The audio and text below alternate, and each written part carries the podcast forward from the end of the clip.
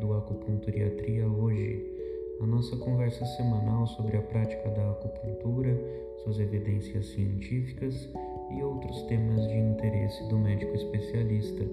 Meu nome é João Bissoto, sou médico acupunturiatra e preceptor afiliado da Universidade Federal de São Paulo. No episódio de hoje, então, a gente tem de volta aqui o Felipe e o, o Devanir para a gente conversar um pouquinho sobre eletroacupuntura. A ideia então é a gente fazer uma introdução do que é eletroacupuntura, os parâmetros e tal, depois uma discussão sobre o que, que os estudos mostram para a gente sobre os usos, os, as atenções que a gente deve ter. Então aí, vocês querem dar um oi primeiro?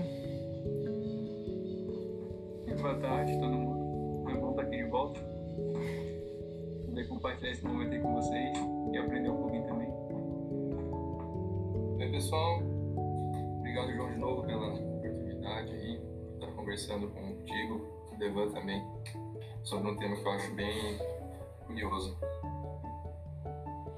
Então, para a gente começar a nossa conversa, queria falar um pouquinho, não sei, talvez conversar um pouquinho sobre os aparelhos que a gente usa. Porque a gente tem aí uma infinidade de aparelho de eletro e o pessoal sempre fica na dúvida de qual comprar, né? Quem está começando nesse mundo. E aí, é claro assim que que eu tenho usado hoje em dia é o NKL 608, que na minha opinião é talvez o melhor que a gente tem disponível possibilidades de uso dele, né? Mas por muito tempo eu usei o, o Finder da NKL também, tem menos saídas e programas já definidos, mas ele cumpre uma função ali básica útil para quem está começando, né? O que, que vocês acham? O que, que vocês recomendariam para alguém que está começando? Acho que é um pouco difícil assim recomendar para alguém que está começando, porque igual você falou que tem muito aparelho diferente. Né? E aí, assim, que tipo de eletroestimulação que você quer fazer? Você quer fazer uma eletroestimulação de demora? Você quer fazer alguma coisa mais rápida? Né? E dores de demora, o que, que você quer fazer? Você quer algo que você consiga configurar todas as características da tua estimulação ou você quer algo mais simples, né? Então, acho que depende muito do, do, do que você quer fazer de estimulação sabe? Daí você pode, a partir do, do teu objetivo, para ir em busca do material que melhor se adequa aqui. E daí, é claro, a gente pode ir falando do, do que, do tipo diferente de estimulação, e daí qual vai, seria melhor. Você comentou, né, o, o, o 608, né, o aparelho da NKL, sem nenhum conflito de interesse, nossa, aqui com certeza. Não ganhamos mas... nada, até gostaria, é. mas não ganhamos nada. Né? Mas é um aparelho que consegue deixar você configurar o que você quiser né? De, da, da corrente. Só que ele já não é tão portátil assim. Né? Não dá para. É, um pouco, é bem mais caro do que os outros. Né? E aí, se você for pensar, por exemplo, em prática de consultório com baixo fluxo de paciente, é, você pode usar um por paciente. Né? É, vai ser muito oneroso, mas pelo menos você consegue configurar bastante.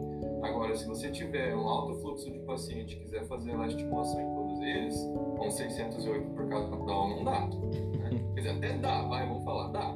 Mas, assim, existem outros aparelhos que são mais baratos e conseguem é, entregar a encomenda, né? Exato. Lá no. Eu tinha um chinesinho que ó, foi até o Devan que comprou primeiro. E aí depois eu importei ele também e hoje ele tá lá no PA. A gente usa ele também. Ele foi um décimo do preço de 608. Ele tem seis saídas, só que a, o controle dele é complicado, né? De, é tudo manual, os ajustes de frequência e tal, mas é uma possibilidade mais acessível se você vai fazer em vários pacientes ao mesmo tempo. Fica meio caro usar o 608 eu acho que nacional, fora o NKL, a gente só tem o da Lauts. Acho que tem dois modelos mais complexos. E tem da que é bastante complexo, só que ele não dispõe da frequência randômica, que eu acho que somente o 608 tem. Mas tem desse disperso, tem as outras frequências e sai um pouco mais em conta. Acho que dois terços do preço do 608. seguro e seria mais customizável do que o da Lotus. Eu acho que as opções nacionais, nacionais assim, eu digo aprovadas pela Anvisa que a gente tem. Que se encontra aqui, né? Exato. Que às vezes alguns aparelhos importados eles não têm liberação da Anvisa para serem utilizados. Exato. E tô falando dos tipos de frequência aí que a gente usa, né? Os tipos de programa, digamos assim. A gente poderia pensar num, num programa de corrente contínua, que seria manter o mesmo estímulo, né? A mesma frequência continuamente ao longo do, do tempo. Temos uh, o programa do tipo burst, que ele faz pulsos com pausas então é sempre a mesma frequência com pausas no meio do caminho. Aí tem o denso disperso, então, que é a, a alternância entre duas frequências. Na teoria seria uma baixa frequência e uma alta frequência, mas tem denso disperso de baixas frequências. E temos corrente randômica, que é a alteração ali das, aleatoriamente entre as frequências e aí você escolheria a mínima e a máxima e um software faz uma, uma escolha aleatória de estímulos que alterna cada segundo muda qual é a frequência que ele está usando. E aí a gente poderia definir, por exemplo, o que, é baixa frequência e o que, é alta frequência. Na teoria, baixa frequência seria abaixo de 10 Hz Aí a gente teria uma frequência intermediária, sei lá, até uns 30 e acima disso já seria alta frequência, mas geralmente quando se fala em alta frequência se usa 100 nos estudos, 100 Hz. Vocês querem adicionar alguma coisa?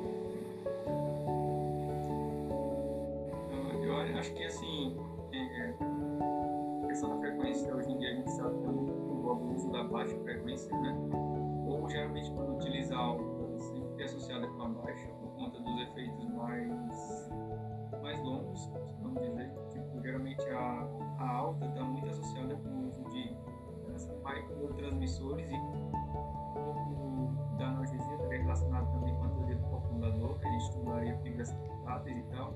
Ela tem efeito de analgesia mais rápida, mas em compensação menos duradouro do que a frequência as frequências baixas, que praticamente causam um mais longo prazo, mexendo com o sistema hormonal. Então, tem estudos mostrando a ativação do eixo hipotálamo-mesário, diferente da frequência alta, que geralmente é mais segmentado, mexa no sistema serotoninérgico, né? se não me falha a memória.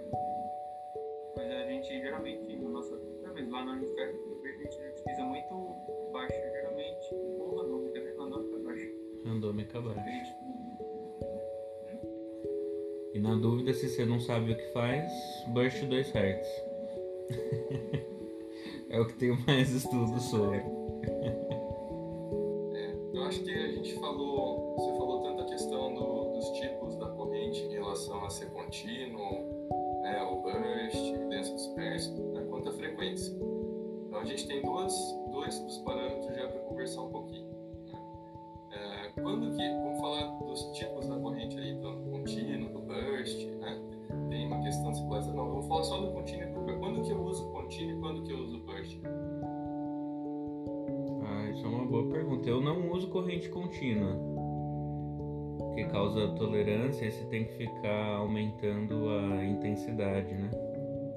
Evitar isso. Acho que a grande questão da contínua é justamente isso, né? Você não dá um tempo para quando eles colocam é, é, o neurônio poder regularizar você ter chega um tempo que você causa uma né, uma acomodação nesse de estímulo. Então, para você ter uma resposta, até para o paciente perceber o estímulo, você tem que ficar aumentando a intensidade do estímulo, ele vai ele vai acomodando. Então, acho que todas as estratégias que a gente tem são todas para tentar, em última instância, evitar essa acomodação e às vezes também aumentar a gama de substâncias que a gente está produzindo em relação. Em relação à acomodação, aí entra, aí seria melhor fazer burst ou uma densa disperso em relação ao contínuo para ter um melhor resultado. É isso? Na teoria, sim. Isso. Ou uma randômica, né? Que você Ou a randômica. É que a randômica daí é um denso disperso com frequências não pré-determinadas, na máquina, mas não pré-determinadas, né? A intenção é você diminuir ainda mais a, a acomodação, né? Mas a princípio, tipo, contínuo e burst, a gente vai mais por um estímulo intermitente em vez de um estímulo contínuo por causa da questão da acomodação, né? E daí falando da randômica, tem a questão das frequências, né? Por exemplo, a randômica de, de baixa até alta frequência, uma randômica de baixa frequência, né? Por exemplo, você comentou que ah, uma, um estímulo de uma frequência mais alta pode fazer é, uma analgesia mais intensa, mas também mais curta, né? É, então, se eu fizer uma randômica de baixa e alta frequência ao mesmo tempo, assim, na prática, vai ter alguma diferença? Na teoria, existem a questão dos neurotransmissores diferentes, liberados em diferentes frequências, talvez a gente comente um pouco sobre isso, mas a fins práticos de alta e baixa intensidade e com eletroestimulação, você, você, como você vê isso na tua experiência? Olha, lá geralmente quando eu faço randômica, eu, a gente fica geralmente com baixa frequência. Então, eu oscilo, aumento o espectro, que teoricamente eu acho que é com aquele trabalho do, do professor Ram, aumenta a liberação, tipo, em torno de 2 já está mais para beta-endorfina, pela definição clássica. 10 já vai metencefalina, e acima disso já vai mais endorfina. A gente geralmente faz uma oscilação em torno de 2 a 10, 2 a 15 Hz. Geralmente quando utilizo lá no ambulatório para ficar mais uma randômica, mas ainda em baixa frequência,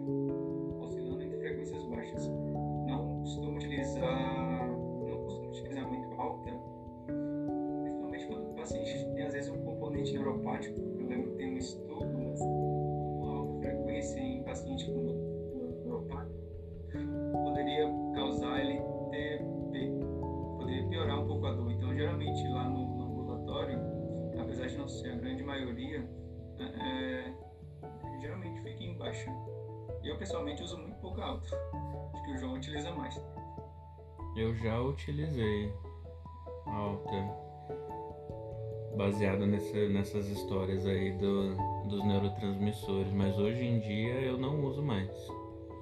O máximo que eu uso é 15. E particularmente eu não vi diferença nenhuma no, na eficácia do tratamento. Assim.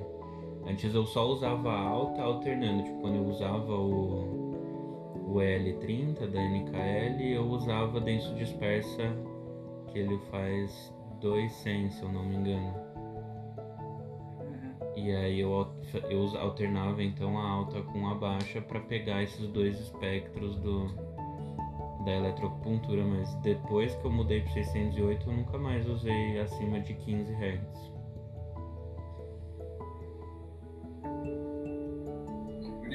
a última experiência que eu tive com alta frequência, né? A última vez que eu usei assim mas foi quando? Acho que foi começo desse ano. Eu usei para fazer uma. tentar fazer uma anestesia é, para tirar um bicho de pé.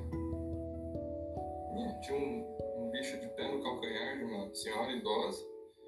Daí fui, fui tirar, tava grandinho, tinha ficado uma semana, já tinha crescido, tava muito sensível. Eu pensei, pô, vamos colocar um detetor, vamos ver como que vai funcionar. E funcionou super bem, sabe? Assim, não ficou 100% sem dor em um ou outro momento. Ela sentiu a bisturi encostando um pouco na pele, mas ela falou que de dor não sentiu nada, assim, sabe? Foi bem interessante a experiência. Cheguei até a tirar uma outra foto ali, não sei se vou conseguir usar pra alguma coisa, mas, mas usei alta frequência para aquilo. Assim. E da baixa, é uma anestesia, né? Foi um procedimento para uma dor aguda que tinha começo, meio e fim. Sim. Esse é um uso clássico da alta frequência.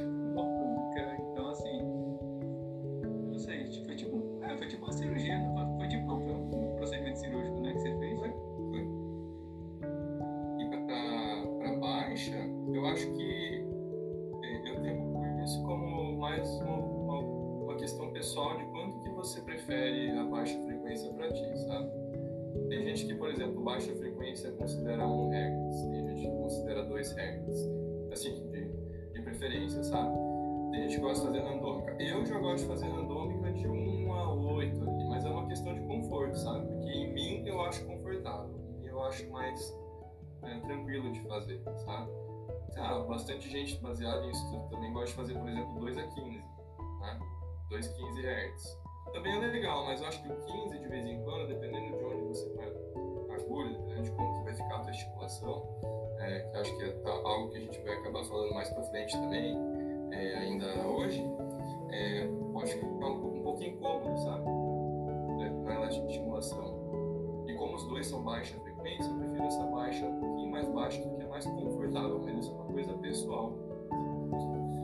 Sim, é, eu uso em momentos diferentes, por exemplo, eu uso 2,15 para fazer escalpiana, por exemplo. E quando eu vou fazer neurofuncional, então se eu vou pegar um grupo muscular, aí eu já uso sempre abaixo de 10. Porque eu acho eu tenho essa mesma impressão que no quando tá no meu músculo, uma frequência alta é desconfortável, porque o músculo ele fica tremendo muito rápido. E uma frequência mais baixa é bem mais confortável o, o pulsar do músculo. Geralmente quando eu uso desse de espécie, porque o meu aparelho do NKL é um pouquinho mais antigo, eu, eu, eu graduo a intensidade pela frequência alta, né? Se a pessoa tolera o 10 Hz ali, ah, não tá bom, tá tranquilo. Eu nunca paro de ajustar no 2, porque depois vem um 10 e a pessoa. Exato. Não... É muito mais sensível, não? quanto maior a frequência, fica mais sensível. E por quanto tempo vocês deixam?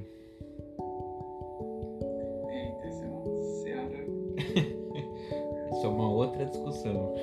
É. Eu deixo geralmente 20 minutos, mas na minha prática, assim, é, eu já, a partir do momento que consigo colocar o primeiro eletrodo, eu já coloco os 20 minutos, e aí eu vou complementando o, tratamento, vou colocando os eletrodos onde precisam ser colocados, e nisso já vai algum tempinho, né?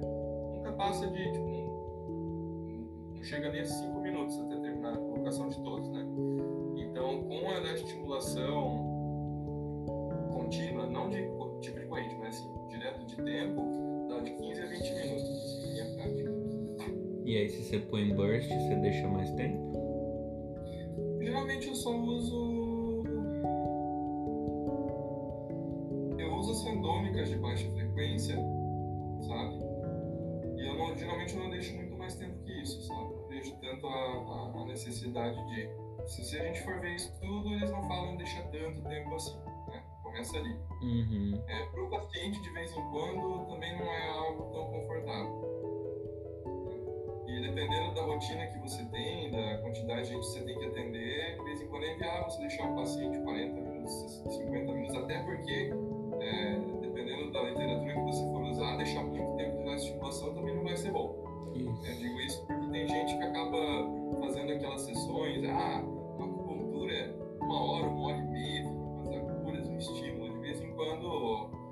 é tão legal. A pessoa fala, ah, nossa, saí tão grog, parecia tão leve.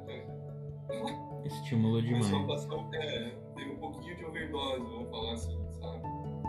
Para aquilo que o paciente queria. Então, geralmente eu deixo de 15 a, 15 a 20 minutos. De vez em quando, ter alguns programas que estão configurados para 25 minutos, sabe? Mas não, não é tão diferente disso, assim, de 15 a 25 minutos. Então média de 20. Bem, é, assim, é interessante que você fala assim, programa já com 20, né? Começa a gestar. Quando eu fiz o primeiro curso de eletroacupuntura, acho que com você, até com o Zanella, lá em 2019, ele já deixa uma margem para frente, né? Ele bota 25, que é para gastar 3, 4, 5 minutos ajustando, deixar 20 minutos de, de eletroestimulação. Isso é uma, isso é uma, é uma área de discussão grande. Geralmente até divertida quando junto o pessoal da eletrocultura, quando era modulação, que Exato. ter 15, 20 minutos obrigatório, para outros 2 minutos fazendo estimulação no músculo e tal, já é suficiente, e aí quando você aquela briga de um minuto um minuto no cérebro,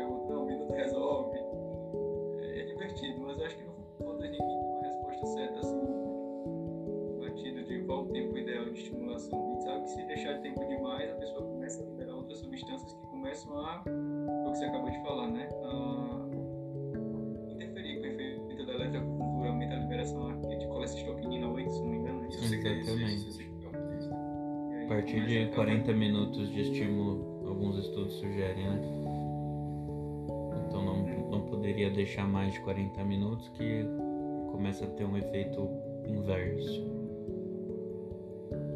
Isso em teoria? Em teoria, exato. Alguns estudos apontam para isso, né? E aí, e... diga, tem mais uma coisa? Ah, então eu acho que quando você coloca essa discussão de quanto tempo que é o melhor, né? Tá, mas melhor para quê? Sabe? Qual que é o teu desfecho para você dizer que é melhor ou pior? O que, que você está avaliando? Ah, é, é, é, a parte, é alguma coisa mais subjetiva? É alguma coisa mais objetiva? Né? Por exemplo, ah, você quer avaliar a força. Ah, a teoria da, que existe inibição de músculo, inibição. Aí você coloca cultura é, neurofuncional. Aí você faz estímulo de, de tronco de, de nervo você tem uma, uma mudança já bem importante, geralmente, a gente percebe de vez em quando, na, principalmente na força e na função de alguns músculos. É isso que você quer avaliar? Então vamos avaliar isso. Tá? Então o que a gente vai comparar? Então tem um pouco. Acho que para responder isso daí é melhor, se é um minuto, se é 20 minutos, se é com ou sem elétron, muito depende do seu desfecho. O que, que você quer com isso? Né? Se for pensar em fazer algum estudo baseado nisso, seu desfecho é uma das coisas que mais precisa saber bem o que você quer terminar. Né? E só a dor, como dor de vez em quando é uma coisa. É, como dor é uma sensação, né?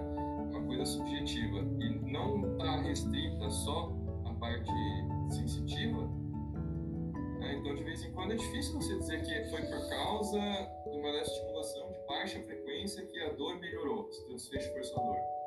Porque tem pessoas que vão melhorar com uma estimulação mais leve, tem pessoas que vão melhorar com uma estimulação mais forte, depende muito do contexto também, né? das outras esferas da dor, além da sensitiva.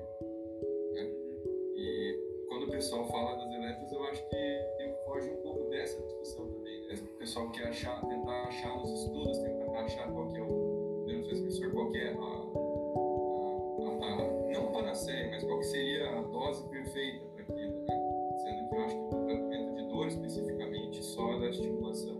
É só uma ferramenta, né? Para tratar o quadro inteiro, que é muito mais complexo do que só a parte. Exato. E aí, e quais seriam então as. O que, que a gente tem que se atentar para quando a gente vai indicar a eletroacupuntura?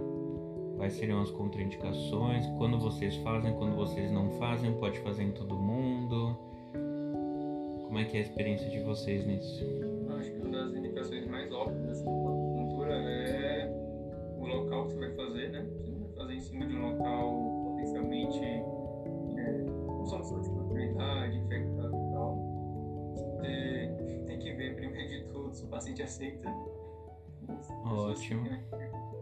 Até de aceitar uma agulha, quem dirá um estímulo elétrico em cima de uma agulha. Por mais que você, às vezes, não faça nem anotou em nada, apenas sentiu e que a pessoa consegue tolerar mínimo. Ah, tem aquelas indicações mais clássicas, né? É, como, por exemplo, marca passo, o pessoal evita fazer em torno da região torácica, principalmente usando frequências mais acho que isso é uma observação de curso, eu não cheguei a ler, mas que fazer um ponto no braço no outro, você utiliza uma baixa frequência, tudo bem, mas agora você fazer uma frequência alta, é, cruzando o tórax, já pode ter algum potencial risco, dependendo da intensidade da corrente, de interferir com o ritmo cardíaco. Então, assim, geralmente quando eu vou fazer nessa região torácica, eu tento manter todos os eletrodos de um lado só, para evitar a corrente cruzar. Acho que as principais foram colocadas, né? Tá certo, tudo tá certo. Tem uma que cai no tanque também, que é a placa metálica. Prótese metálica no lugar, porque pode aquecer com a corrente elétrica, né? Hum, sim, eu não sei se isso entra como contra, contra indicação absoluta, mas diabético é bom ter cuidado também, porque o déficit de sensibilidade às vezes você esperar que a pessoa sinta algo, você já pode estar ocasionando, permite ocasionar queimadura uhum. local. Eu É, mas não é contraindicação absoluta para eletro, não. Acho que é mais ter cuidado mesmo de Isso. intensidade. Talvez avaliar a competência sensitiva do paciente antes, né? E gestante que você falou, né? Que também não é absoluto, mas principalmente na, na, na região dorsal, lombar e, e de abdômen, contraindicação possível aí. Mais Você alguma comentou da, da- do tipo de corrente, você comentou da frequen- das frequências, mas os parâmetros de estimulação acho que ainda faltam algumas coisas aí, né? Falta, é, nem coloquei. Largura de pulso, essas coisas eu não coloquei. Você quer comentar um pouco? É porque tem um conceito, acho que da largura de pulso, que eu acho que é, é, 2 10. Né? Porque, por exemplo, a largura de pulso de, de, de, de 200 milissegundos. Né? Isso quer dizer que num pulso, durante 200 milissegundos, o choque está ligado. Né? E digamos que a corrente seja de 1 Hz. Então, durante é, no, a cada segundo, durante 200 milissegundos, aquele pulso está ligado. Né? Se você aumenta isso para 10 Hz, você aumentou a frequência, mas como você está aumentando a, a mesma frequência da. Aumentando a frequência dos pulsos, você está gerando tipo, 10 vezes mais pulsos da mesma largura de pulso. Então, na verdade, você está dando mais choque. Por isso que é mais sensível. Por exemplo, ah, 2, 10 Hz, 10 Hz incomoda mais. É claro, porque com 10 Hz você está recebendo muito mais corrente, muito mais choque do que só com 2 Hz. Você consegue contornar essa situação, por isso que é legal dos aparelhos, essa questão de você conseguir configurar todos os parâmetros. Você consegue contornar isso colocando, por exemplo, uma maior largura de pulso numa frequência mais baixa e uma menor largura de pulso numa frequência mais alta, para tentar contornar um pouco isso, né? para tentar deixar as duas com uma, uma intensidade mais semelhante para a sensibilidade do paciente. né? Acho que isso é legal pegar também. Tem, algum, tem algumas frentes que falam também que, em relação à largura de pulso, que talvez as larguras de pulso ah, menores ali, de 200, 150 Hz, sejam, pudessem ser mais adequadas por fazer um estímulo é, prioritário de fibras A delta e talvez passando de 400 milissegundos já começasse a pegar fibra C, mas eu acho que isso é um pouco discutível, assim, sabe? Talvez se isso fosse, como a gente comentou aqui sobre TEAC, né? Talvez isso seja algo mais teórico para TEAC, mas não sei nem se seria de TEAC exatamente por ainda ser meio Acho que não, eles não costumam cobrar tão aprofundado eletro, não. Essas coisas que ainda estão em discussão. Eu acho que a gente, não sei se não lembro se foi comentado, é da questão de uma corrente polarizada barra alternada, né? Ah, boa. Pode falar. Que era- que a gente estava comentando sobre o risco de, por exemplo, você usar uma corrente polarizada, você deixar o eletrodo um liberando a corrente o outro recebendo unicamente o ânodo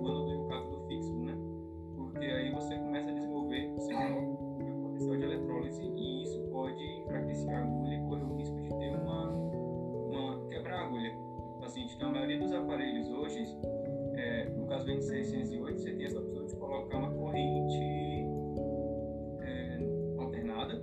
E aí, por mais que a gente tenha aquela corzinha no eletrodo branco, é, preto e vermelho, a gente sabe que eles estão constantemente alternando. Uma hora sai do preto para o vermelho e vice-versa. Hum, Diferente dos eles tinham uma corrente fixa que eu nunca lembro de quem é. Eu acho que era do preto, era do preto para o vermelho, né? acho que é do preto pro vermelho também. Exato. Nunca lembro, graças a Deus não preciso mais. É. Mas é, isso é bom lembrar justamente o risco de eletrólise e de quebrar a agulha. Só que aí, no caso dos aparelhos pequenininhos, no caso a maioria das frequências que vêm, elas não vêm alternadas. Embora atrás da configuração, boa parte delas vem ainda com corrente é, polarizada, onda polarizada. E aí entraria nesse risco, né? Porque, se eu não me engano, acho que as densas dispersas são das poucas que vêm no L30 básico, que, que vem como corrente alternada. A maioria dos outros, Bust, é, 2, de 10, de 100, contínuo, todos vêm com uma corrente polarizada, que teoricamente é uma corrente de você fazer eletrólise e, e de repente quebrar a agulha se você deixar muito tempo de sessão. Né? É, Perfeito. Então sempre olhar o manual do, do aparelho que você comprar. Exato. Que tipo de corrente que você está usando. Se ele não te permite escolher, veja qual é o padrão que vem programado no aparelho. Falando em eletrólise, então vamos entrar no primeiro estudo que a gente separou, que fala que faz uma análise exatamente sobre a possibilidade de eletrólise. Ele usa como base ali alguns estudos anteriores que usam a agulha numa solução em vez de usar em vivo e aí que mostram o potencial de eletrólise e tal, e aí ele faz uma uma comparação com o que ele observou em vivo. E aí em vivo ele falou que o risco é bem menor do que a agulha na solução, mas ele sugere algumas coisas ali que podem potencializar o efeito da eletrólise. O que eu separei aqui foi a onda monofásica em vez de bifásica, parece ser mais propenso à eletrólise, e uma largura de pulso maior também potencializa o efeito de eletrólise. Ele fala que no, no estudo dele a largura de pulso de 1 milissegundo foi o, o pior ali na eletrólise, porque era um aparelho que não foi desenvolvido para usar em humano, porque os aparelhos de humano ali fazem algo em torno de 0,2 a 0,5 milissegundos, que é o que o Felipe estava comentando também. Então tomar, ficar atento a essas questões aí pelo risco da agulha quebrar, que é uma complicação complicada, digamos assim, né? Porque uma agulha de acupuntura é super fina e presa ali no tecido, tem que fazer procedimento cirúrgico para tirar ela. Vocês querem comentar alguma coisa desse estudo?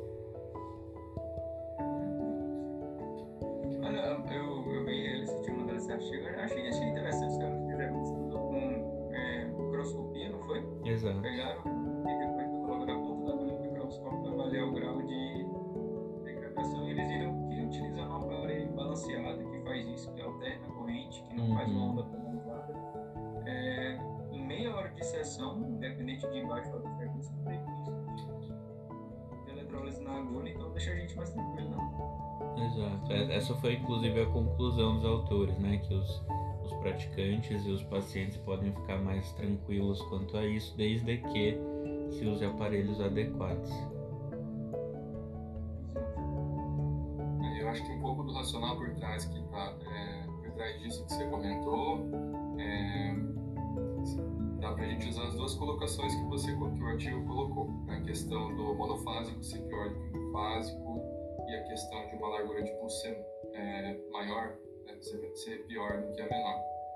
Na verdade, o que, que você tem? Que quanto mais equilibrado for a corrente, né, mais simétrico, vamos falar assim, quanto mais equilibrado for, melhor. E quanto menor a intensidade que você está usando, melhor, para a questão da qualidade da agulha, né, pensando na integridade da agulha. Uhum. Na verdade, é bem, isso acaba sendo quase intuitivo, né? Assim, quanto menos você estimular, quanto menos você apresentar a agulha, menos ela vai se deformar. Né? Então, quanto mais equilibrado for a corrente, quanto menor a intensidade, menos problemas você pode ter com a agulha se apresentando alguma deformidade, alguma alteração. Exato, fez sentido os achados deles, né? E aí a gente comentou. Diga. Só corrobora que a gente tinha acabado, né? Exato, com o que a gente estava conversando. Aí um outro estudo que a gente separou que foi o que compara as intensidades. Então ele divide grupos ali, ele usa corrente contínua e aí ele fala que para suprir ali o negócio da corrente contínua, da, da acomodação, ele vai aumentando a intensidade, que é aquilo que a gente tinha comentado. E aí ele separa em dois grupos, um grupo de baixa intensidade, que ele usa ali até meio miliampere, e um grupo de alta intensidade que ele coloca ali que foi o máximo tolerado pelo paciente entre 2 e 5 miliamperes. Esse estudo é uma avaliação de osteoartrite, avaliação de dor de osteoartrite. E eles chegam à conclusão de que é o, a alta intensidade, o grupo de alta intensidade teve uma analgesia superior ao grupo de baixa intensidade.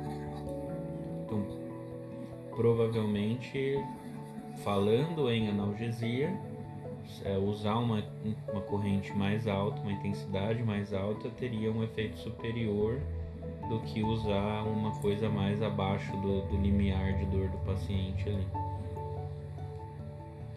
É uma coisa que a gente vê na prática também, pelo menos lá no, no nosso ambulatório a gente tende a sempre aumentar um pouco. Então o paciente começa a sentir, a gente aumenta Óbvio que não deixa ele desconfortável, mas também não deixa só um carinhozinho ali, né? Ele precisa sentir a corrente de fato.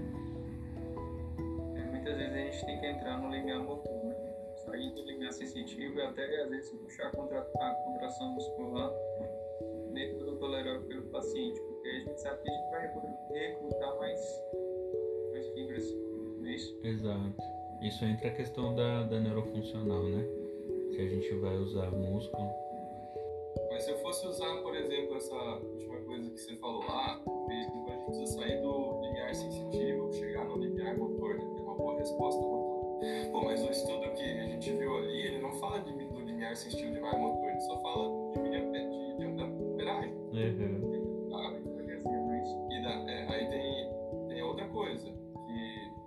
Falando de técnica, né? Tipo, ele fala, fala da amperagem. Então, pô, será que não é só a amperagem que importa? Nossa, isso aí, que você falou, é, eu falei do estudo, você falou da analgesia, né? Você falou assim, mas o que o estudo considerou para a técnica, da parte de método, foi a amperagem, não foi a questão da, da colocação o ponto sensitivo, o ponto motor, etc. Até porque é, os pontos que ele usa é, é o BP10, o Xi'an e o VB34. São pontos locais. Do, ali o que poderia ter de efeito motor é o BP10 pegar o, o vasto medial, né? Mas o Xi'an, por exemplo, é, é dentro da articulação. Ele nunca ia pegar músculo ali, né? Não ia ter movimento nenhum. Sim. Mas aí você pode fazer o contrário, por exemplo. Se você for usar o que a, a, questão da intensidade da corrente, que foi o que o estudo colocou, e a gente joga para a parte prática, que é a estimulação, por exemplo. Vamos querer fazer o músculo mexer, vamos falar assim. Se eu quiser fazer o músculo mexer, aí se for pensar na abordagem neurofuncional, a gente pode fazer tanto com a estimulação de um ponto motor quanto com a estimulação de um tronco de nervo. Uhum. A corrente é igual para as duas. Não. E a corrente para o mesmo ponto, para você conseguir ter o desfecho que você quer, que seria a estimulação motora. A corrente é a mesma, independente da região que você agulha? Não, Também não. também. Porque quanto mais perto, por exemplo, você chegar de um, de um nervo, mais fácil é do, da corrente chegar lá. Então, quando você fala que, ah, vamos fazer um estudo comparando a intensidade das correntes, cara, mas depende do ponto que você está fazendo, igual você falou, João, depende do tecido que você está estimulando, você vai ter uma resposta diferente. Exato. né? E daí, eu estou fazendo essa interface da, da eletro com a acupuntura neurofuncional. Uma coisa. Outra coisa é você de- do limiar de estímulo. Ah, você vai fazer um estímulo intenso até o limite de tolerância de dor do paciente. Porque provavelmente é esse tipo de estímulo que está sendo melhor. Tá, mas por que, que esse tipo de estímulo está sendo melhor? Porque você está tendo uma melhor resposta motora, porque no limiar da sensibilidade do paciente você tem um determinado conjunto de fibras que, quando estimuladas, conseguem ter uma melhor resposta de neuroplasticidade, tanto central quanto periférica, ou na verdade isso é um grande efeito de contexto, porque quanto mais intenso o paciente está sentindo a dor ou a estimulação, mais ele vai acreditar que aquilo está funcionando e você está trabalhando também a parte afetiva e cognitiva além da parte sensitiva da dor. A famosa surra de cura. É. Tem gente que você tira a dor do. Se você tirar a dor faz mal. É, E vai funcionar? Vai funcionar. Eu acho que depende. Aí depende do paciente. Eu não, assim, eu não vejo a possibilidade. Eu, eu entendo a tua colocação e, eu, e não vejo elas como excludentes, entendeu? Talvez a gente esteja com Exato. vai precisar de mais coisa para esclarecer essa, essa dúvida aí. É, eu não ignoro a importância do paciente querer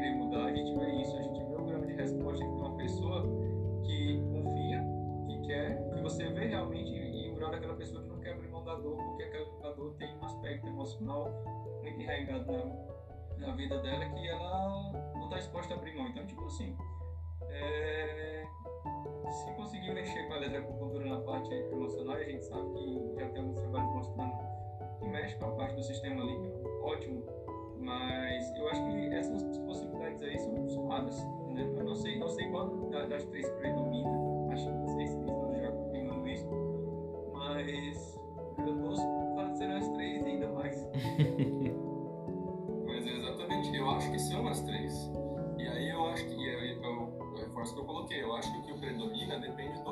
paciente.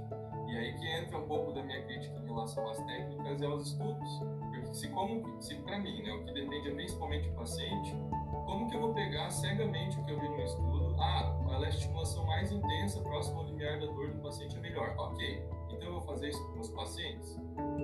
Mas para e pensa, cara. Tem paciente que você só de encostar já tem muita dor, já está com muita sensibilização. E aí você vai fazer algum tipo de estimulação porque teoricamente é melhor. Igual, por exemplo, você vai fazer uma abordagem neurofuncional, mas aí quando você tenta chegar perto de algum tronco de, de nervo, alguma coisa assim, o paciente não gosta, não suporta. Daí você vai querer insistir naquilo, ou você vai tentar fazer algum outro tipo de técnica que também vai funcionar tão bem quanto. Ou algum outro tipo de estimulação também, com eletrodos. Né? Sem, sem uma, é, trans, é, transcutâneo mesmo, tá? sem ser percutâneo. Pode ser, pode ajudar bem. Mas aí para isso você tem que conseguir diferenciar essas três coisas diferentes. É igual você falou, são somatórias, eu acho que são. Qual que é o principal? Eu acho que depende do paciente. Eu acho que está na nossa mão de saber o que, que vai ser melhor para aquele paciente. E não ir cego, por ah, aprendi essa técnica desse jeito, então isso vai funcionar para todo mundo. Ah, não, aí que tá. Tipo, você, ah, vai ter coisas que não vão funcionar para. Vai, vai funcionar para um monte de gente e não vai funcionar para alguns quando não funcionar, o que, que aconteceu? É a tua técnica está errada? Ou o paciente que está errado? O paciente que não está não tá encaixando no livro? É, aí entra um pouco aquilo que eu cheguei a comentar. Eu acho que eu falei da, da nossa última conversa, assim, para quem só tem martelo, tudo é prego, né? Exatamente. Então, para esse tipo de coisa, os pacientes em geral, você só ir com um tipo de abordagem, acho que é um pouco complicado. Você pode ter aquela que você mais gosta.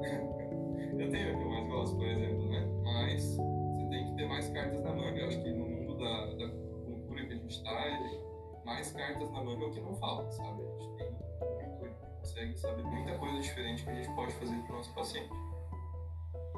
Exato, e o nosso, nosso trabalho é exatamente pegar o que os estudos falam e individualizar para o nosso paciente, né? Nunca cegamente reproduzir o que o estudo fala, independente de de pra, em quem que a gente está aplicando. Até porque a ideia dos estudos não é essa, né? É levantar hipóteses, sugestões e, por exemplo, teria que avaliar qual é essa população que eles estão fazendo o estudo e quais os possíveis vieses, como a gente comentou, outras origens de, de dor e de interpretação da dor que o estudo não faz. Então tem tem possibilidades para além do que o, o artigo conclui, né? É, é o básico da, da, da, medicina, né? O visto de arte ciência. Exatamente. Tem que pegar o que é da ciência e individualizar, e essa é a parte artística da, da medicina. E para a gente terminar, acho que a última coisa que a gente podia comentar é o protocolo lá da, da USP que está em execução, que é uma, um ensaio clínico randomizado e cegado ali que vai avaliar a diferença das frequências na dor lombar crônica inespecífica. E aí eles vão estar fazendo um estudo só de baixa frequência, um grupo só de baixa frequência, 2 Hz, um grupo só de alta frequência usando 100 Hz, um grupo de denso dispersa, 2 Hz e 100 Hz. E eles vão comparar essa eletroestimulação com a acupuntura manual e com a acupuntura Shan. O que, que, que, que vocês imaginam de resultado para esse estudo que deve terminar esse ano? Vamos fazer um trabalho de Ná aqui agora.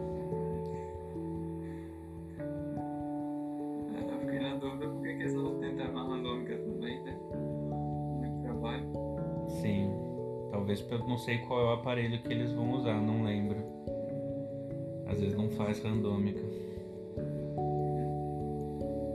Aí eu deixo a minha bolinha de cristal no armário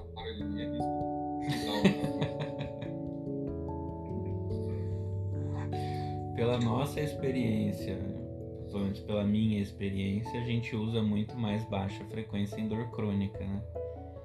Mas não é uma coisa exclusiva. Então, se eu fosse chutar, num, num estudo de 12 meses, né, porque a, o protocolo deles é de 12 meses, então não é uma avaliação momentânea. Eu imaginaria que os estudos que usam baixa frequência, o grupo de baixa frequência seria superior ao de alta frequência. Se fosse para eu fazer uma predição, seria essa. Mas a gente pode se surpreender muito. Né?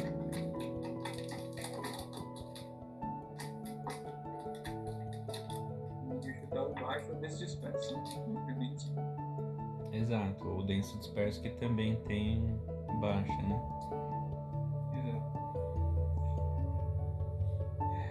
Você não quer fazer nenhuma predição, Felipe. Mais recatado em opinar sobre as coisas. Vocês querem falar sobre mais alguma coisa de eletro? Ah, eu acho que o Felipe comentou uma coisa e eu esqueci de falar na hora que foi quando você começou a falar de largura de pulso, né? Sobre confortável e mais confortável você usar uma largura menor quando você utiliza uma frequência maior e utilizar uma largura maior quando você usa uma frequência menor, porque aí você aumenta, você deixa a carga proporcional à sua frequência. Uhum. Mas eu acho interessante lembrar também que a largura de pulso, ela é uma curva que a gente tem que de, de duração por intensidade, né? Que determina cada tipo de fibra, ela tem uma sensibilidade maior. Então, fibras mais melinizadas, obviamente, você consegue estimular mais fácil, então às vezes uma largura de pulso de 100, 200 mais, por isso você consegue fazer 100 Hz, uma largura mais baixa, mas às vezes fibra a delta, como a gente vê na acupuntura, é, necessita de uma largura de pulso maior, e isso muitas vezes limita a gente em termos de frequência, em termos de aumentar muita frequência, é, para poder chegar numa,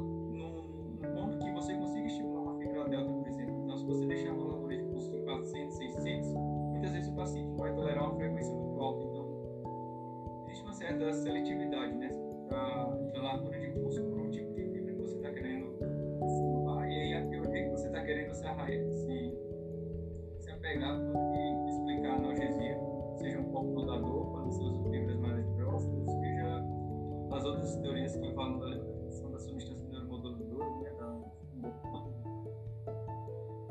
é isso que me passa pela cabeça, que também se fosse interessante citar e geralmente, para estimular a fibra delta, a gente precisa de largura de pulso um pouco mais alta do que para estimular uma fibra delta, exemplo, aberta, por exemplo, que seria a fibra tátil.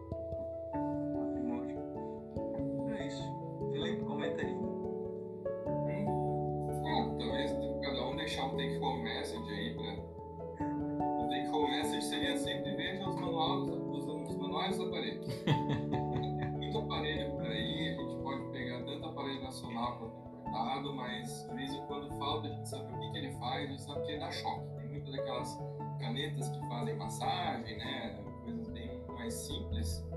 Mas aí é legal a gente saber o que está por trás, né? Quais são, o que, que tem por trás dos aparelhos, saber se é uma coisa segura para usar para os pacientes, né? E pegar a prática, né? Acho que eu lembrei da história dessas canetas que dão, que dão fazem massagem, né? Porque as pessoas começaram a reclamar que ao usar a caneta levava quem usava e aplicava levava o choque também, né? Só que a maioria das canetas não tem fio terra, então obviamente para a corrente passar pela pessoa e fechar o circuito, ela tem que voltar por quem está aplicando. E isso era motivo de crítica que a caneta não funcionava, estava quebrada e tal. Muitas vezes as pessoas começam a comprar as coisas e nem entendem teoricamente como funciona o basicão, né? A parte física da coisa. Até porque você vê no Instagram a propaganda e compra, acha que vai resolver a sua vida e você não entende nada do que está acontecendo ali, né?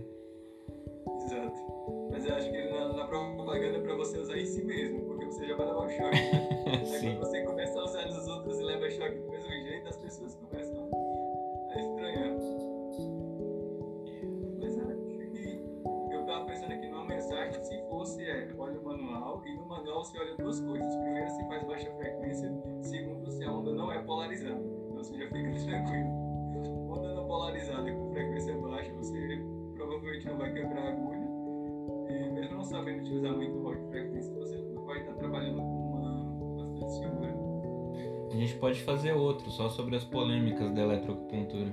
Nossa, cara, as polêmicas são infinitas, a outra. Então tá ótimo. Muito obrigado pela conversa. A gente grava outros mais pra frente sobre outros temas. Você que está escutando, me siga nas redes sociais. Se você tiver dúvida, pode me encaminhar. Se quiser ver os artigos que a gente comentou, manda lá para mim. Os meninos estão tímidos quanto às redes sociais, das outras vezes eles não falaram, quem sabe no, no futuro eles falam. E a gente se vê numa próxima então. Até lá.